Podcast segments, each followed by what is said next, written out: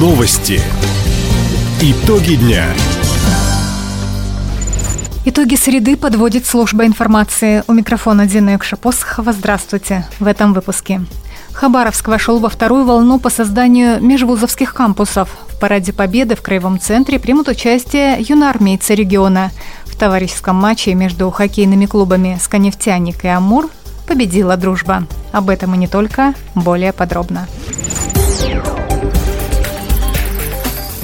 В девяти регионах страны появятся кампусы мирового уровня на Дальнем Востоке, в Хабаровске и Южно-Сахалинске. Решение принято по итогам второй волны отбора проектов – об этом в своем телеграм-канале сообщил полпред президента Юрий Трутнев. Отметим, по всей стране построят около 20 кампусов мирового уровня. Это обеспечит комфортные условия проживания, обучения и досуга для более чем 60 тысяч студентов. Начальник отдела взаимодействия с вузами и научными организациями регионального Минобра Алексей Сундуков пояснил, чем важен проект для нашего региона. Это территория для совместной деятельности нескольких образовательных организаций высшего образования, включая, может быть, даже научные, академические институты, для обучения студентов, аспирантов, подготовки научных проектов, их реализации, выхода на некие проекты прикладных исследований. Это место, где будет осуществляться вот эти коллаборации, возможность вот этого междисциплинарного общения студентов условно-медицинских учреждений, экономистов, айтишников, институтов Институт культуры участник тоже является этого процесса. Место для такого общения и генерирования каких-то вот таких серьезных, интересных идей и интересных проектов.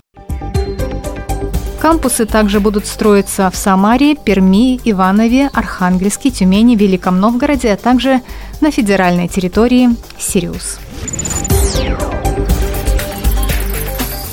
В Верхнебуринском районе власти установили особый противопожарный режим. Причиной послужило отсутствие в районе снежного покрова и многочисленные полы, которые в любой момент могут перерасти в категорию лесного пожара. В районе ввели усиленное патрулирование. В региональном Минлесхозе предполагали, что пожароопасный сезон начнут открывать с южных районов, однако первым, вопреки прогнозу, стал северный течение всего пожароопасного периода специалисты лесопожарных формирований будут вести наземный и авиационный мониторинг. Кроме того, организован мониторинг лесных пожаров с помощью спутниковых систем. Жители края при обнаружении огня просят оперативно сообщать информацию о месте возгорания на горячую линию лесной охраны 8 800 194 20. Краевую клиническую больницу имени Владимирцева по региональному проекту «Борьба с сердечно-сосудистыми заболеваниями» нацпроекта здравоохранения поступил магнитно-резонансный томограф.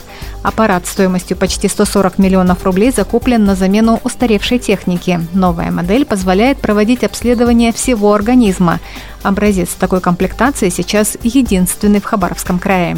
На исследования будут направлять пациентов с подозрениями на нарушение мозгового кровообращения, грыжу позвоночных дисков, заболевания суставов, инсульт, опухоль головного мозга. Ежедневно обследования смогут проходить 10-15 человек, в региональном Минздраве отметили. В этом году также планируют закупить почти 250 единиц техники в 29 учреждений на общую сумму более 500 миллионов рублей. Подготовка к параду Победы началась в Краевом центре. Накануне прошла первая совместная тренировка юноармейской коровки для участия парада войск Хабаровского гарнизона. В составе парадного расчета 110 человек. Ребята из 25 общеобразовательных, среднеспециальных и высших учебных заведений Хабаровска.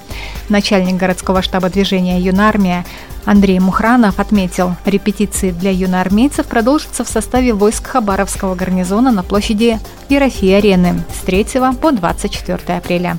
После тренировки будут проходить на площади имени Ленина.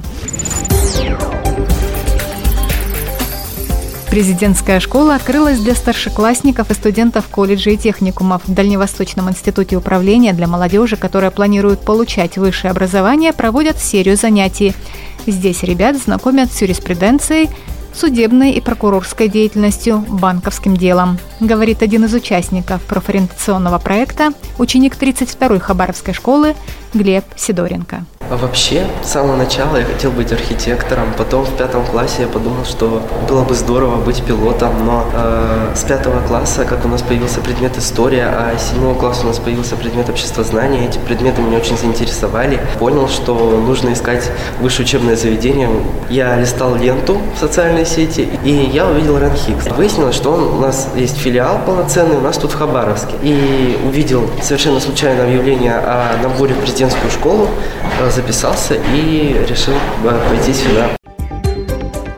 У всех учеников каникулярной школы есть возможность принять участие в Олимпиаде «Трамплин» по направлениям менеджмент, экономика и управление. Победа в состязании дает преимущество при поступлении в президентскую академию. Болельщики «Сканефтяника» выбрали лучшего игрока сезона. Золотым шлемом награжден капитан команды Юрий Шардаков. Об этом сообщил в своем телеграм-канале первый вице-губернатор Александр Никитин. Награждение состоялось во время выставочного матча между клубами «Сканефтяник» и «Амур». Команды совместной игрой закрыли хоккейный сезон. Отметим, в товарищеской встрече победила дружба. Счет 12-12. И напомним, что в прошлом игровом сезоне Юрий Шардаков вошел и в список из 22 спортсменов Федерации хоккея с мячом России. Хабаровчанин возглавил рейтинг полузащитников. Таковы итоги среды. У микрофона была Дина Якша-Посохова. Всего доброго и до встречи в эфире. Радио «Восток России». Телефон службы новостей 420282.